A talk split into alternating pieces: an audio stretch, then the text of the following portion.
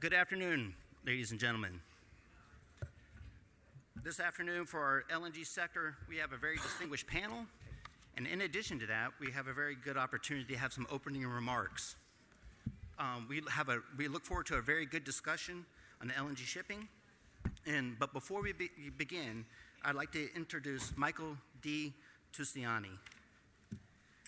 Mr. Tusiani is the chairman emeritus, I'm sorry, emeritus of Poten Partners, and he joined Poten in 1973. He served as the chairman and chief executive officer from 1983 to 2016. He's published many books, articles, and co authored many um, additional uh, uh, um, books associated with the oil and gas industry. So please welcome and please join me in welcome, welcoming Mr. Michael D. Tusiani. Thank you. Thank you, Roy, and good afternoon. Um, today, we are in an unprecedented time in the LNG industry. In the space of just three years, we've had two black swan events the pandemic and Russia's invasion of Ukraine. These, especially the latter, have put LNG on the front page of the geopolitical stage. The media is giving LNG almost daily coverage, making it a household name in many countries. During the last two decades, the LNG market has enjoyed enormous growth from barely 100 million metric tons in 2000 to over 400 million at the end of 2022. That's a 6.5% average annual growth rate. And in comparison, oil during that same period rose only by 1.5%.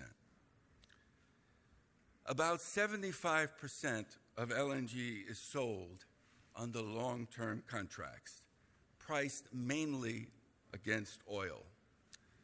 The remainder is sold under short term or spot contracts, priced against gas or LNG markets. These prices skyrocketed. At a point last year, the differential between U.S. Gulf Coast prices and those in Europe became so large that a value of a single cargo soared to about $200 million. This allowed sellers to pay a spot rate, a daily spot rate, of $400,000 or more. And amazingly, without too much hesitation. Hmm. This still generated over $100 million of profit on the transaction. European and Asian prices have since fallen, but a substantial profit potential exists. However, how do these rosy numbers mask an uncertain future? How much can the LNG trade grow? Is there enough global demand? and at what price? Let me, let me emphasize a critical point. All energy moves at a price. I repeat, all energy moves at a price. Will consumers in the growth markets, such as China, India, and Pakistan, still favor LNG over coal and oil at today's high prices? Given today's uncertainties, will new LNG export facilities be needed? And if so, where will they be built? The United States will soon surpass Qatar as the world's largest exporter. U.S. LNG is by far more flexible because buyers have no destination restrictions and no firm volume commitments. However, will Henry Hub prices remain relatively low over the long run? Could U.S. politicians change the rules? I remind everyone that they've done it before in the late 70s and early 80s, transforming the gas industry in the process. Will renewables and other emerging energy sources, such as hydrogen, ammonia, or a resurgence of nuclear and coal, slow LNG's growth? While renewables are already competitive in many markets, let me point out that the cost of these new sources will be much more expensive than conventional fuels. Will consumers be able to afford them, or will governments be forced to provide high levels of subsidy? Even as today's world focuses on energy security, once the Ukraine crisis is resolved, will environmental concerns move to the center of the debate? How will LNG, a fossil fuel, fit in a decarbonizing world?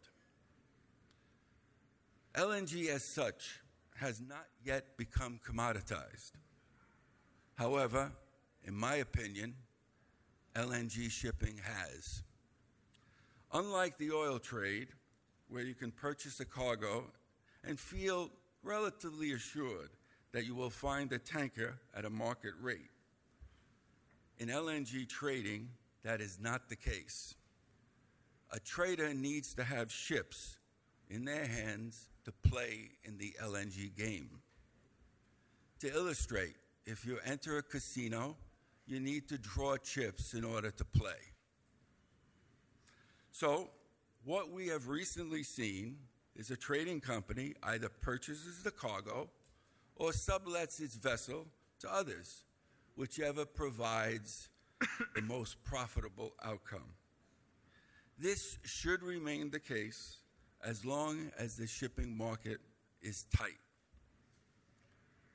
Let me point out an interesting fact that prior to the pandemic, most forecasters predicted one third of LNG would go to Europe. In 2022, two thirds arrived there. Ton miles have been substantially reduced. So I ask, why is the shipping market tight? Is there an actual shortage of LNG vessels? Or is this market tightness a result of new demand stemming from the commoditization of LNG ships?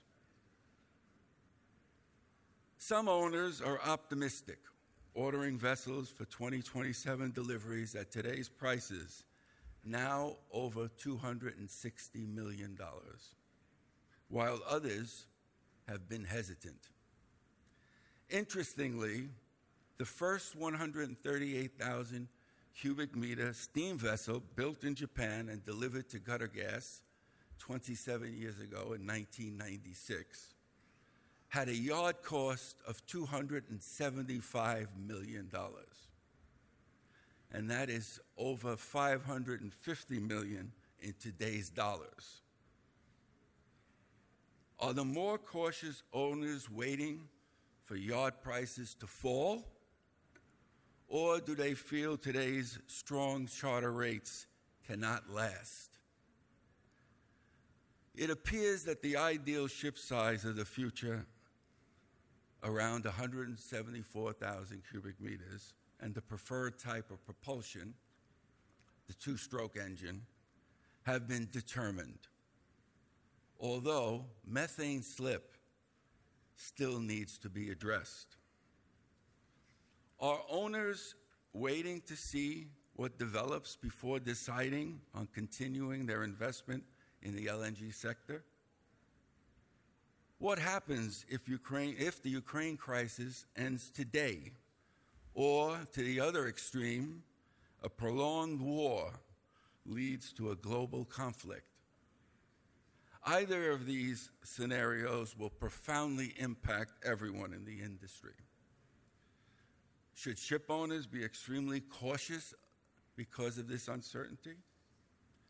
Well, today your panel consists of very knowledgeable individuals, all active in the business. I am certain they will have strong opinions on the questions I raised and those your moderator will ask. It should lead to a very lively and informative discussion. Thank you very much. Thank you, Michael. Really appreciate that. Really appreciate setting the stage for a very nice discussion. I realize now I may not introduce myself when I first came up. I'm Roy Bleiberg with the American Bureau of Shipping, and it truly is my pleasure to be here to moderate this panel. Um, so, what I'd like to do initially is um, maybe maybe we give a, a minute for um, each of the gentlemen to give a description and, and the uh, a, profile of the company, you know, company fleet, if you want. Um, so, first, uh, Jerry Kalogritos. Calagritios. I apologize, my Texas accent doesn't work so well. Um, so, Jerry, why don't you give us a real brief um, update on your company, please? Of course, and uh, good afternoon, everybody. Um, uh, Capital Product Partners um, is um, Nasdaq listed company. Uh, owns uh, seven LNG carriers in the water in addition to a number of container vessels, all of them on long-term charters. And uh, in addition to that, um, Capital Maritime Trading, the, the sponsor of uh, CPLP, owns another uh, 13 ships, a combination of uh, ships in the water and uh, new builds. And we're actually one of those guys that have ordered ships up to 2027. Great, thank you. Next, we have Richard Tyrrell with Coolco. Richard? Thank you. Hi, my name is Richard Tyrrell, and I'm the CEO of Coolco. I think for this audience, the best way to describe Coolco is flex LNG with, with upside. we listed in New York on Friday, uh, and uh, that's going to give the US investor base access. Uh, obviously, the US investor base is uh, much larger than the Norwegian investor base. The Norwegian investors are good shipping investors, uh, as are many of the US investors, but the US investors also look at the dividend and they also look at uh, the energy uh, space.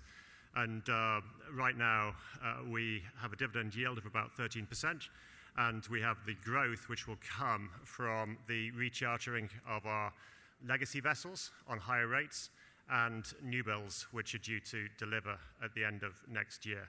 And uh, that's why I describe Coolco, CLCO is a ticker, as FLNG with upside. Great. Thank you, Richard. Next, we have Gordon Shearer with Poten. Poten and Partners uh, leads, for many people, little introduction. We are one of the world's leading LNG ship brokers. In addition to that, we run the world's largest LNG consulting practice and a major business intelligence service in LNG. Alongside that, we have tankers, LPG, and a whole host of other products and, and brokerage services that we're active in. Thank you, Gordon. And we also have Karl Fredrik Staubo from Golar LNG. Yeah, hi. Uh, my name is Karl Staubo. I'm the CEO of Golar LNG. We're a Nasdaq listed LNG company with a market cap of around $2.4 billion. We are the only uh, pure play FLNG service provider, or the only FLNG service provider in the world. So if you think about the LNG value chain, we are part of the liquefaction, and we're the only one who provides floating liquefaction as a service. We delivered the world's first FLNG in 2018, and it has the best operational track record of any FLNG in the world since. We will take delivery and start a 20-year contract for our second unit this year, for a contract to BP that will unlock uh, a backlog of $3 billion of EBITDA to Golar. We currently have around $1 billion of cash. We have no net debt, uh, and the company is in a position to grow within uh, FLNG. That's our focus. The company has been through a fairly large turnaround and simplification process in the last 18 months, including spinning off our shipping fleet into Cool Company, uh, so we're very excited about the, market outlook and the growth of FLNG going forward. Thank you very much, Karl. Appreciate that. So we'll get into questions. I think this first question I'm going to point toward Gordon. Um, as as we all heard, Michael had a very good uh, uh, summary of what his opinion is specifically with regard to the fact that LNG shipping has become commoditized, but LNG, the commodity, has not. I did actually notice from the, his recent book, LNG After the Pandemic, which Gordon uh, co wrote, co authored, there was a, even in the book, they talked about the debate because of that. So, with that, Gordon, I'll leave it to you to, to explain a little bit more what you actually think and whether you agree with actually with Michael. well, it would be very awkward if I didn't agree know, with Michael right, having written right. a book that Of we course. firmly That's agreed on the text.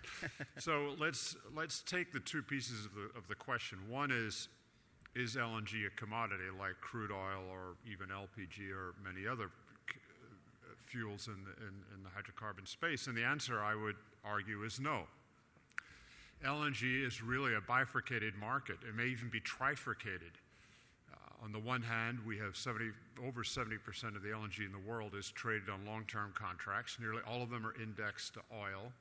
And so during maybe the average of 2022, uh, the average imported price of LNG into Japan might have been 13% of a $100 barrel of oil or around $13. And that 75% of the LNG in the world is moving at 13. But the headlines go to the TTF and JKM prices, which last year at their peak hit $75 a million BTU.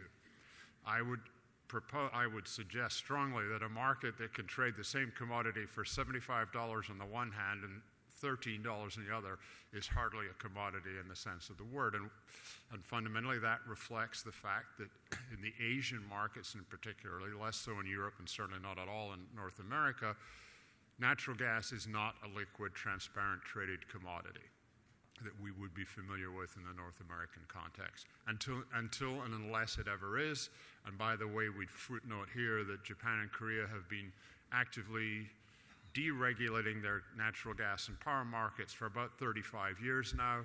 And they've probably got another 35 to 70 years to go, given the, the, the general pace of, of uh, economic reform around regulated industries and the vested interests at work there that it's highly unlikely LNG is going to be commoditized. Shipping, on the other hand, started off as sort of a black box in the LNG space. Nobody knew what went in or what came out, except a lot of cash disappeared, and the cost of moving those $270 million 2000 vintage ships was very, very expensive. Since the LNG producers have moved out of the shipping space and turned it over really to the independent operators and owners, the introduction of, of tenders, of chartering, of spot chartering, the release back into the fleet of legacy tankers, which have many, many decades of useful life left in them, has really served to bring the market in a much sharper liquid focus. And we've seen the, the net result on very transparent long term and short term charter rates on LNG tankers, which is much, and by the way, not huge divergences between them, much more representative of a commoditization move in that space. Thank you, Gordon. Appreciate that. Jerry, you have any follow ups on that? Do you? Sure. No, I, I absolutely agree with uh, with the thesis. Um, LNG shipping um, is a commodity in itself, and we saw um, uh, we saw a lot of it, or at least um, how it has um, it has came about over the last couple of years. I think actually the, the high um, headline LNG prices of the of the commodity of the molecules kind of uh, exacerbated uh, the issue as um, uh, in order for uh, energy companies and traders uh, to be able to uh, exploit uh, those uh, arbitrage opportunities, having access to shipping has been very important. I would even argue that I would go a step further, and I would say that two-stroke ships became the holy grail um, in this in this trade um, because. Uh, the high um, LNG price meant that uh, the different the delta, let's say, in earnings uh, between a two-stroke ship and the steam ship was for months on end well above $250,000, and it might have reached even $400,000, $450,000 per day. So having access to those ships meant a huge difference, especially in an environment where uh, you had uh, contango. So a two-stroke ship is able to um, to wait it out, let's say, uh, before discharge for a longer time because of its um, uh, containment system and um, um, reliq capacity. Um, it can also wait it out simply because discharge terminals in Europe were packed and um, you needed a two-stroke ship uh, more than ever in order to be able to, let's say, face the new reality. So having access to those uh, two-stroke ships uh, became very important. The other thing that we saw was that, as I think uh, Michael alluded before, um, many guys knew that they wanted to have access to shipping, but they also saw that they could um, um, use that ship in the meantime to reduce their, their cost of shipping going forward. So a trader or an energy company would, uh, um, would go out, uh, charter out a ship maybe a year or two before their offtake started and be able to charter it out at a higher rate and reduce uh, the average uh, cost. So um, definitely this is a trend that uh, we are uh, seeing very much of uh, right now. Um, and if, if I may, as a side note, of course, uh, I, it is true a quarter of, um, uh, only a quarter of um, the molecules uh, are traded in the spot market. Most of it is on long term contracts. And there were also destination clauses uh, in many of those uh, contracts that did not allow for buyers to resell those cargoes. But I think we have seen a bit of retrenchment in that. And so last year we saw very odd things. So we saw Australian cargoes coming to Europe. Uh, or Indonesian cargoes coming to Europe. But I think what was more interesting was uh, Chinese cargoes or uh, Korean cargoes uh, coming all the way to Europe, which meant effectively that the buyers went on to resell those cargoes. Again, this would, not be able, people wouldn't be able to do that without uh, the shipping but it also shows that we have a gradual evolution into LNG becoming more of a commodity and behave like a commodity. Ah, very interesting. Thank you, Jerry. Appreciate that. Actually, with the, spe- speaking specifically about the growth of the LNG market, um, I'll leave this to Richard. I'll send this question to you, Richard. Um, what do you see over the next 10 years with regard to the growth of LNG, the market itself? There's obviously a lot of movement.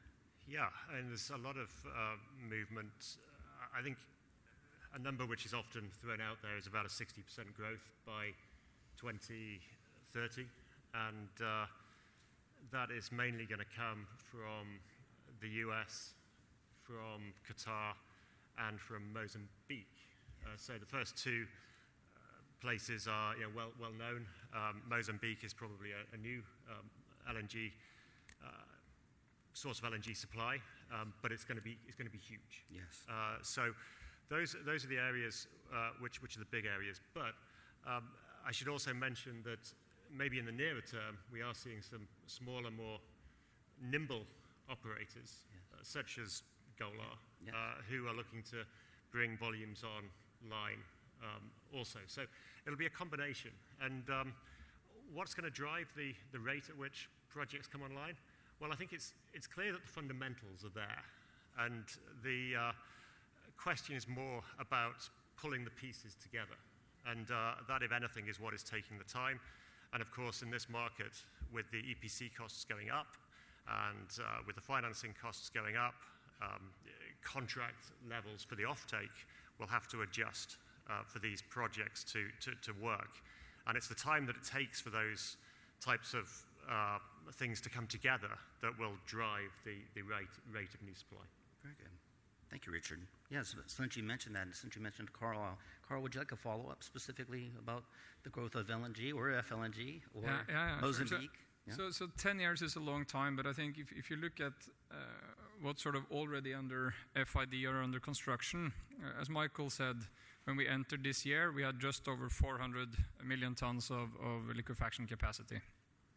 Between now and 2030, we're expected to add another 150 before incremental growth, and 65% of that growth is, to Richard's point, coming out of the U.S. This increase in 150 million tons still only increases LNG from 3 to 5% of the global energy mix. So if you take the environmental attributes of LNG, plus the flexibility of LNG as a flexible uh, baseload support for renewable growth expansion, we believe that this market has way more capacity to grow. If we truly want to replace more uh, dirty fuels like Brent and coal, we should facilitate build out of LNG. And for us, I think it's far more of, a supply constraint rather than a demand constraint. And to, Michael's point, at some price, all gas flows. So it's really a relative pricing of LNG versus the alternative fuels. And thank you for, for the reference to FLNG. That's why we at Golar focus for mainly African LNG projects. Uh, the reason being is that in a liquefaction project, you have three cost drivers the cost of lifting the gas, the cost of liquefying the gas, and the shipping distance to the end user. In Africa, you have proven gas reserves where you can lift the gas at around a dollar. So you have anywhere from a 30 to a 90% cost of advantage over US export projects.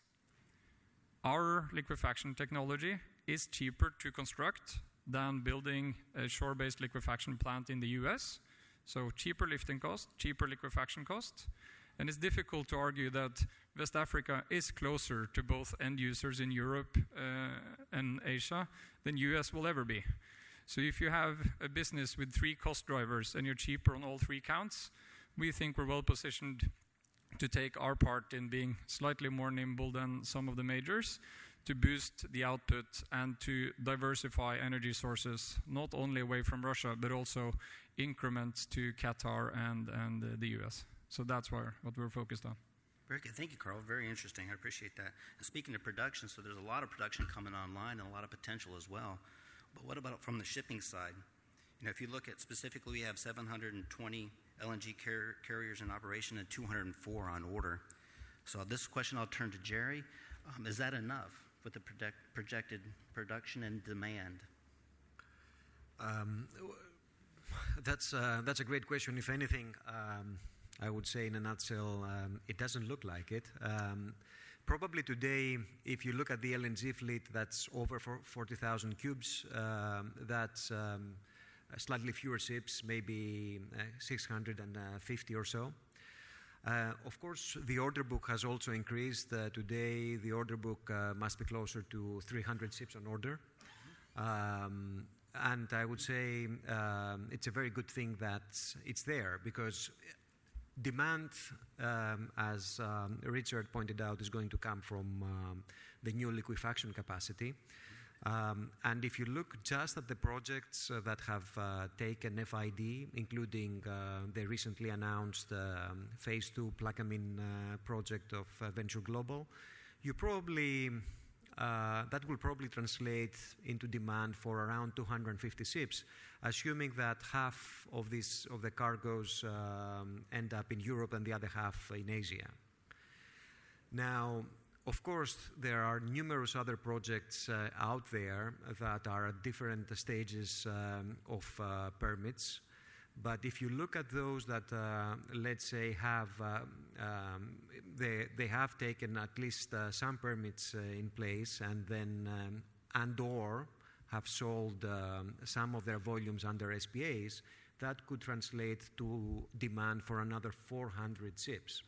Now, I'm not arguing that all of them are going to materialize the next five years, um, but you can understand that even a fraction of those um, uh, materializes, and um, I think we should be expecting more FIDs over the next uh, few quarters. We can uh, very easily get to the 300 ships that are on order today. And that's, of course, without taking into account um, fleet attrition we have at least 50 steamships that are going to be more than 25 years of age over the next four years. And if you see that from the perspective of new regulations, EEXI, CII, um, the impact uh, of those regulations is going to be fairly uh, heavy on uh, those uh, older generation ships. Uh, it will require specific speeds, um, very high utilization from um, um, commercial operators, to be able to make uh, sense and deploy those vessels. So I think we'll probably see more of these uh, uh, vessels over the next few years as exiting the fleet. So um, in, in an environment where you have this type of demand fundamentals, um, um, older generation ships um, exiting, and then finally a very finite uh, capacity for new ships in terms of shipbuilding. I mean, right now, Korea and China, they are full at least uh, until the second half of uh, 2027. I think we are uh, in a market that looks uh, very tight indeed uh, going forward. Great, thank you, Jerry. Appreciate it. Very insightful. So, Gordon, I'd like to. Would you like to do a follow up? I'd actually like to see what um, the research that you guys have done and what your um, numbers are showing. Well, I think the fundamental question on, on, shipping demand is where's the market going to be and where's the supply going to come from? And obviously, I think we are at this point in terms of major additions to supply. It's a two horse race. It's the U.S. and Qatar. Uh, Qatar was ahead, the U.S. is pulled in front, and now they're galloping down the back straight, and it's probably the U.S. is going to pull well ahead before Qatar then catches up once again with the big expansion underway right now. But I think more fundamental, and, and, those are reasonably certain. You know, you don't have to be a highly paid analyst to figure out where the LNG is coming from, because if it's not in construction, it's highly unlikely as much of it's going to get here by 2030 the more intriguing question is where the demand is going to come from. Uh, if it comes from Europe, which is of, of, what a lot of people are betting on, then obviously the need for ships, i.e., to get from the US to Europe, is a lot lower than it would be to get from the US to Asia. But I think the European market is a huge wild card, a big question mark, because of the drive to eliminate hydrocarbons basically from Europe by 2040. And if you've got an LNG project that starts its first deliveries in 2028, you can't quite make the numbers add up to the financing and offtake requirements against the European regulations of the standard eight. Something has to give. And it may well be that the volume gives. The other big un- uncertainty is the long haul trades out of the US into, into Japan, Korea, Taiwan are very much in a, in a mature level and there's not a lot of sight line to big economic, to big growth of LNG demand in those core countries. So the demand's going to come from the emerging markets of China, India, Bangladesh, Pakistan, and that's also going to be a function of price. Uh, those are price sensitive markets. Part of that, that diversion of cargoes from China to Europe this winter is because for some sellers in China, they're selling actually into very price sensitive markets. Now, when those buyers don't want LNG, they've got they've also coincidentally found a place to put it that worked out very well for everybody. But a lot of what saved Europe this winter was the reduction of Chinese demand in the face of high prices. So, a lot of uncertainties. The final major uncertainty is what happens in Moscow. Uh, Putin 1 or Putin 2, uh, if we settle Ukraine, what is Moscow going to be motivated to do? They're going to sell LNG into Europe at very, very low price. I mean, sell gas into Europe at very low prices. All the infrastructure's there. There's a lot of European industry hurting from very high gas costs. It's hard to imagine that some additional volume of gas will not flow through those pipelines from maybe a rehabilitating Russia with the, with the uh, revenues potentially being diverted to reconstruct Ukraine. If that happens, then all bets really might be off because that would then f- take a lot of LNG out of Europe, push it back to Asia, where it has to compete in a more price sensitive environment. Thank you, Gordon. I'd like to pick up a little bit on that actually with regard to, to putting energy into Europe. And, um, and I also want to kind of maybe tie it together with Jerry, what you mentioned, um, specifically about the FSRUs and actually the using the older tonnage and whether that could actually be repurposed and how it would be repurposed. Um, is there really potential for that? Um, is there a need for that? Um, with that, I actually, or if, if you see a different uh, take on it, as a matter of fact, Karl, I'd like for you to start that um, conversation. Uh, so, so Golar was the first in the world to ever build an FSRU, yes. to ever convert. So we know a bit about that. So, but, but if you take our FSRU's conversion going to save uh, the, the LNG carriers, I think you need to look at the relative scale. So LNG carriers is now more than 700 vessels on the water and an order book of closer to 300. The total FSRU count in the world is 45. So, by scale, uh, yes, you can see some of the older steamers be converted to FSRUs. If, for whatever reason, there's a fundamental soft spot on LNG carriers, we definitely do not think that the amount of conversions is enough to offset whatever potential weakness. That said, I think when it comes to FSRU conversions, it would be uh, mainly natural to think about the steam carriers, but you still have around more than 200 steam carriers that are facing an older uh, vintage that could be phased out of normal LNG trade. But it's, uh, the FSRU conversions is by no means enough to, to take off all of that. That said, we are also taking one or two of them to uh, FLNG conversions. We recently secured a right for a slightly older Moss design ship to be converted into an FLNG. Um, so that it's a potential, but it's not enough to offset any potential softness in, in LNG carriers. The other issue you have is, as Michael referred to, the optimal ship size is, currently around 174 to 180k in terms of the new builds. And most of the, older ships that you could consider for conversion are way, way smaller. So, also from just a cargo containment point of view, it's not uh, optimal offtake. So, yes, you can see some FSRU conversions for smaller projects, but uh, not enough to, to offset any potential softness. Thank you, Karl. Very interesting. Richard, do you have, a, do you have an opinion on that, specifically about yeah, I, potential conversions? I, I agree with Karl, and I, I really don't think that the FSRU market is a particularly deep market. So it's not going to be a, um, uh, second, second life for, for, for, many LNG carriers. There'll be a few uh, that, be, that are, are, converted, but, but, but not that many. I don't think it matters so much from a shipping point of view, though, because these older LNG carriers are uh, commercially obsolete in any case.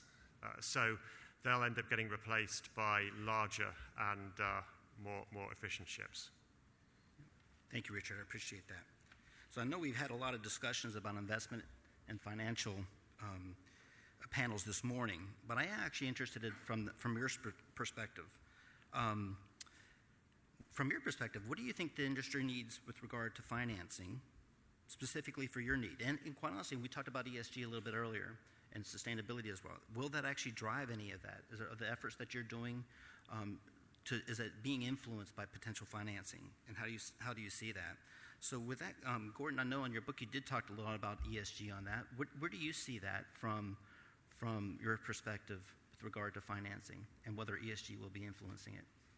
Well, I think the banks are facing some of the same tensions that the policymakers, the regulators, and industry participants are facing. What we have gone is we're not facing a dilemma, we're facing what I think BP characterized as a trilemma. So we've got environmental considerations on the one hand, we've got affordability of energy on the other hand, and at the top of the triangle, we've suddenly placed energy security mm-hmm. in the wake of Ukraine. When you pool or emphasize one of them, you're going to then drive up the other two in ways that are unpredictable and can create all sorts of un- unforeseen consequences. So, a European drive for energy security will drive up price, and it will, therefore, it's particularly if you then try to maximize energy security and environmental benefit at the same time. I don't know how you do that without clearly to the detriment of pricing. And I think the banks are under the same kinds of pressures.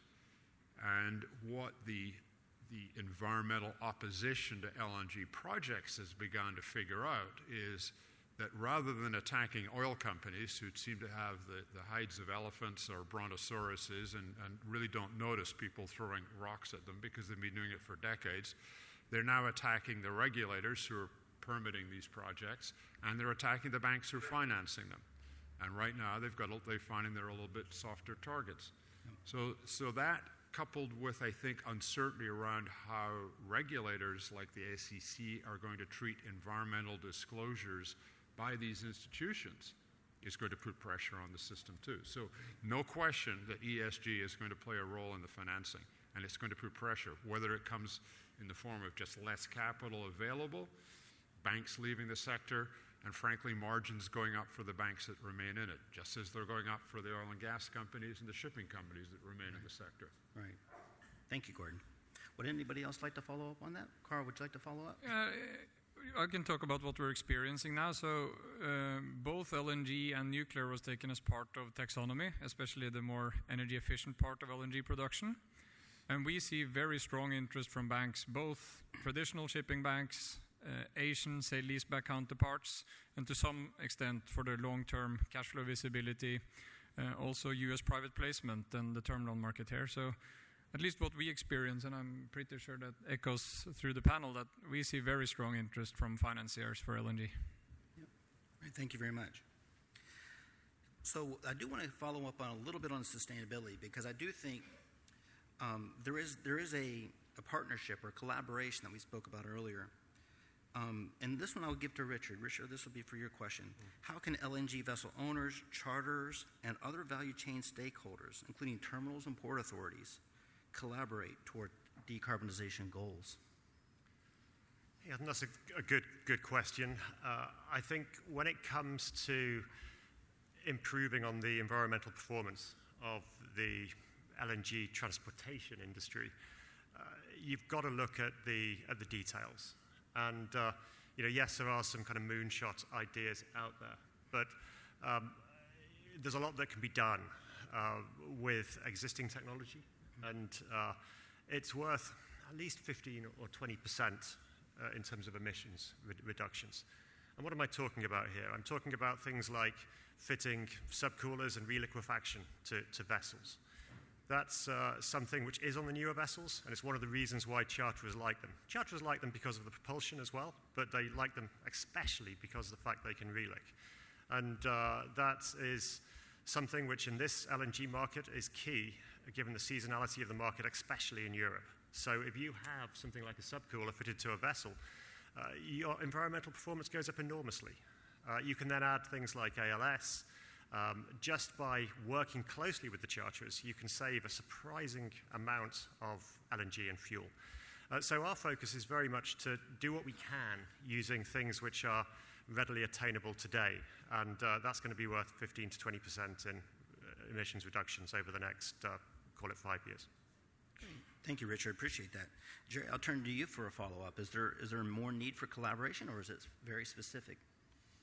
No, I, I think you, uh, you hit the, the, nail right on the head. Um, there is a need for collaboration all around, and I would argue even beyond uh, just um, uh, terminals um, and charters. I mean, you need um, uh, you need obviously engine makers, you need uh, shipbuilders, um, you need everybody in the cycle to, to play along. And that starts from how you frame the question and what do you measure. First of all, the industry needs to move um, away from uh, the tank to wake approach. Um, as um, Michael pointed out earlier on, there is uh, a methane emission issue. We shouldn't hide from it. Um, so, um, well to wake um, is uh, probably the right approach, and I think both the EU and the IMO will go in that direction. Um, secondly, we have to measure uh, CO2 equivalents and not just CO2. Um, uh, that would include uh, methane.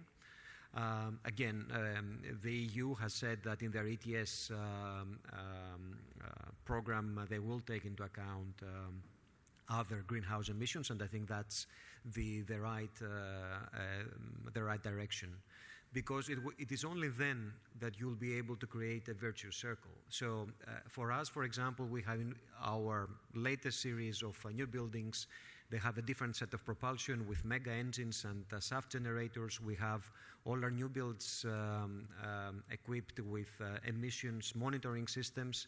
We have retrofitted some of those in our existing ships. But in order for this investment to pay out, you need um, also uh, for the right measurement and then the right market-based measures that will give us a return on our investment. Because it is only when a charterer has greenhouse emissions and the right greenhouse emissions, CO2 equivalents in their P&L, that they will be able to reward owners that have ordered the right ships with the right uh, technology. And if owners are then able to uh, pay for the right technology, then you will support R&D going forward and then create this uh, virtuous circle. So it needs the collaboration of everybody involved, um, and it's only then that you will create uh, the virtuous circle that will get you to net zero. Very, well said, Jerry. That's very nice. So it does look like we're kind of running out of time, getting, we're getting close to lunch. So I think what I'll do um, is maybe do a final question for each of the panelists, and we'll keep it high level. We'll give a nice um, a summary of where you think the industry is going. So I'll ask the question from your perspective: What are the two or three most um, significant challenges that the LNG sector is going to see going forward? This, the sector as a whole or the shipping? Well, I said, I'm sorry. I should have said LNG shipping. I, I think number one, it's the order book. Yeah. Number two is the distance. Is the volumes going to, to Europe or to Asia because it's twice the vessel demand? Uh, and then lastly, it's probably LNG price compared to alternative fuels, so the overall demand. Yeah, That's my three three points. very good. Gordon? Well, I, th- I think the challenge near term is making sure that we have we maintain the flexibility to meet these these very volatile swings in supply and demand that we've we've seen over the last two years. Longer term, I think the real challenge is going to be decarbonization, and that's going to affect shipping just as much, and maybe more so than other elements, which might actually lend themselves to more readily to decarbonization than shipping does. But that's not a unique problem for LNG shipping, it's a problem for all shipping. Thank you, Gordon. Richard? Yeah, I'd agree with Gordon on um, matching the uh, performance of the ships and the environmental performance, especially to the evolving nature of the trades. Uh, that, that's something which uh, is, is a challenge. Uh, I think the other one that I would add is the fact that when you order a ship now, it arrives in 2027. And to put money down today for a ship which is not going to arrive until 2027 is, is tough. It's a long time to wait. And that, uh, that, is, that is a problem for the sector. Very well said, Richard. And Jerry, how about some final comments? What is your, from your perspective? I- I think the high LNG prices, uh, the commodity prices of uh, last year, um, while they created a lot of volatility and arbitrage opportunities, uh, which was good for shipping overall, um, long term they're a negative. Um, there is some dem- demand destruction going on, and I'll, give you a very simple example. Look at, you know, today if a ship owner is thinking of ordering a DF ship, a dual fuel ship, you know, they will say, well, LNG, it might be too expensive in the future. So there is some demand destruction there, and hopefully with normalization of LNG prices, that will be helpful. And the other thing that I would highlight is uh, also uh, OPEX increases, inflation, but uh, especially finding crews uh, for this huge LNG fleet is going to be a challenge going forward. Um, it's it's one of us that has resources or for training uh, crews will have to do it, but I think it's going to be unavoidable that we will see more inflation creeping up in OPEX. Great. Thank you, Jerry. Really appreciate that. So, with that, I would like to thank you. I'd like to thank um, Capital Lincoln City for uh, giving me an opportunity to moderate the panel. I'd like to thank you, the audience. Um, so, please join, in, uh, join me in thanking Michael and our panelists. I hope all of you have a very good afternoon. Thank you.